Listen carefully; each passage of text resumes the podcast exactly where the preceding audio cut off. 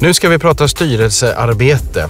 Styrelseledamöter är som bekant solidariskt ansvariga för sina beslut oavsett den enskilda ledamotens roll, om det är ordföranden, kassör eller liknande.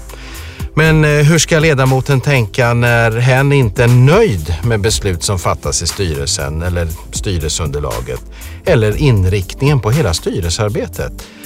Finns det någon möjlighet för den enskilde styrelseledamoten att reservera sig mot styrelsebeslut, kanske till och med bli andra styrelseledamöter att lämna posten? Ja, intressanta frågor. Välkomna till Idea-podden. Jag sitter här med eh, Monica Lenard, förbundsdirektör på eh, Idea och eh, du jobbar väldigt mycket med den här typen av rådgivning till styrelseledamöter inom den ideella sektorn. Att reservera sig som ledamot mot ett styrelsebeslut, eh, det kan vara väldigt tungt för den enskilda ledamoten. Men vad har det för juridisk bäring? Ja, men det är som du säger oftast frågor som poppar upp att man som styrelseledamot antingen inte är nöjd med styrelsearbetet eller kanske med ett specifikt underlag eller till och med ett beslut. Och då kommer ju frågan upp, ja, men vad kan jag göra som styrelseledamot? Eh, någonstans kanske det talar lite emot om man är en styrelseledamot när man vet att det är solidariskt, att det är inte så himla bra om jag går ut från ett styrelsemöte och det första jag säger då till medlemmar det är att jag själv inte håller med eller vill inte följa styrelsens beslut. Nej. Sånt kan ju också hända och mm. då kan man ju prata om något helt annat. Är man solidarisk då eller inte? Och där tror jag både du och jag Per säger att nej, man är inte solidarisk. Nej. Någonstans så får man ju, när man gått ut från ett styrelsemöte, vara eh, bärare av de styrelsebeslut som har tagits. Men vad kan man då göra om man inte kan leva med ett styrelsebeslut? Ja, det är ju lite det, kan man reservera? Ja. Och jag kan säga att rent juridiskt så att reservera sig mot ett styrelsebeslut har egentligen ingen eh, juridisk eh, eh efterverkan. Okej. Okay. Och den känns lite konstig för det är många som säger, framförallt om man är i politiken där man vet att i parti och minut så kan man reservera sig åt, åt olika beslut. Där borde det finnas någon bäring, man vill ju ändå visa att man inte... Det är en markör kanske när man reserverar sig. Ja. Men det har inget juridiskt bäring. Markören kan Aha. vara tydlig. Ja. Så då brukar jag säga, ja, men vad ska jag då göra? Ja, antingen om man absolut har en, eh, kan känna att man inte kan leva med beslutet, det är ju att man försöker då peka på vad är det man skulle vilja ha som frågetecken? Är det underlaget man känner sig inte komfortabel med? Eller är det arbetet som man gjort tidigare för att man landar i det här styrelsebeslutet? Ja, då kanske man kan återföra frågan tillbaka. Men det är ju inte alla gånger det går. Nej. Och då blir det det mest eh, tydliga och egentligen den juridiska markören, det är ju att man avgår från styrelsen. Men eh, nu blir jag lite konfunderad här för att eh, om jag reserverar mig, om jag känner att styrelsen, att vi i styrelsen är på väg att fatta ett beslut som kanske går stick i stäv med våra stadgar, mm. det sticker i ögonen på våra medlemmar Exakt. eller det kan till och med vara på gränsen till brottsligt och jag reserverar mig så sitter jag ändå med själva beslutet som styrelseledamot. Ja, och med det solidariska ansvaret. Så är det. Som sagt var, det är en tydlig signal. Det kan också eh, mot styrelsen och det kan också vara en möjlighet när man tar upp frågan igen att visa att jag har faktiskt reserverat mig.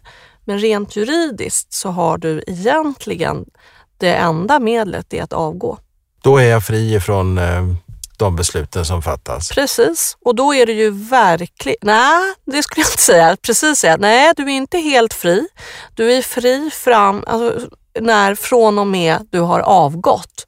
Men bakåt i tiden så är du ju självklart inte Då är, fri. Nej, det är nej. klart. Där har jag varit med. Precis, där har jag varit med. För det är ibland också en fråga som kommer upp. Det är ju det att om jag sitter då i en styrelse så avgår jag mitt under ett verksamhetsår.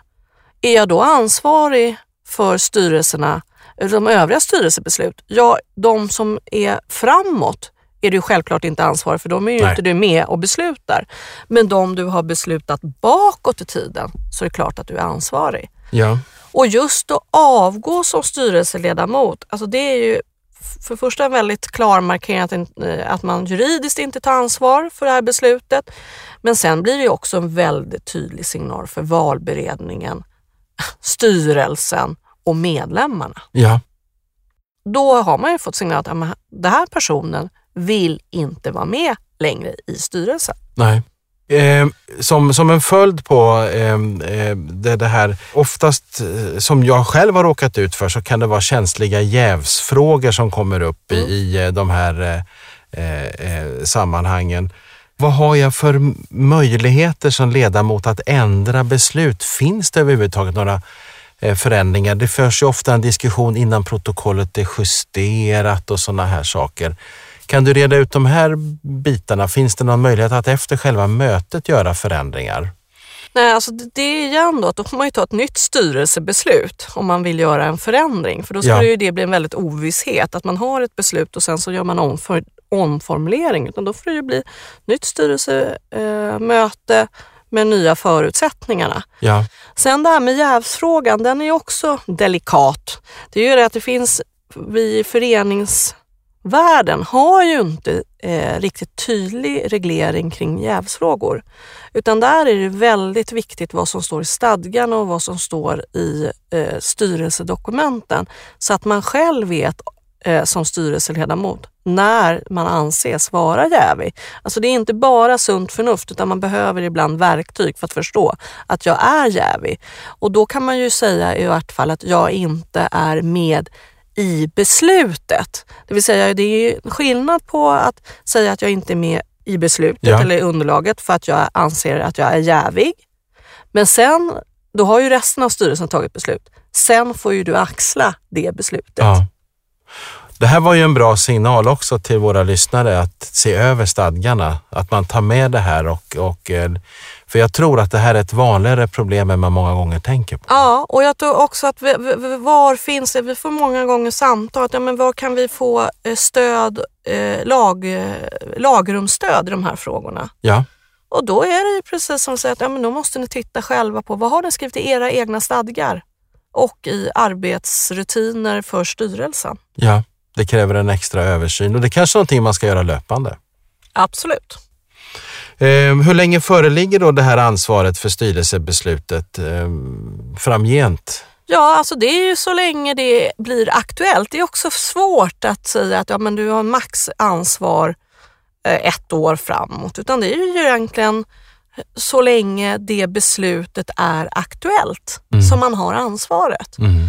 Och det är därför vi också har något i det som heter styrelseansvarsförsäkring. För det här är komplexa frågor. Det finns ingen jurist som är seriös som skulle kunna säga redan vid direkt rådgivning att ja, men det här beslutet har du bara ansvar för x antal månader, utan man måste göra en analys. Vad är det för beslut? Hur länge lever det i verksamheten och så vidare. Klokt. Styrelseansvarsförsäkring, det ska jag lägga på minnet. Är det någonting mer Monica som vi ska ta upp för våra lyssnare här när det gäller styrelsearbetet, reservation och avgå sa du? Det låter dramatiskt. Det låter dramatiskt men jag brukar också vända lite för det, ibland hör man att styrelseledamöter känner frustration att de andra styrelseledamöterna är så okloka eller eh, gör inte ett bra jobb så att rest, de borde avgå hela högen. Okay. Och det är en önskedröm ibland att man skulle kunna kanske få de som man tycker är lite okloka att försvinna i ens tillvaro. Men den möjligheten har man ju inte utan det är du själv som äger din situation. Ja. Det vill säga att du får avgå trots att du tycker att resten är okloka. Mm. Titta mig i spegeln. Sammanfattningsvis, var på hugget i styrelsearbetet, var lyhörd, reservera dig om du inte ställer upp på det, men man blir medveten om att det har ingen juridisk bäring. Ha gärna en eh, ansvarsförsäkring bland styrelseledamöterna och i värsta fall avgå ur styrelsen om du inte kan ställa upp på arbetet.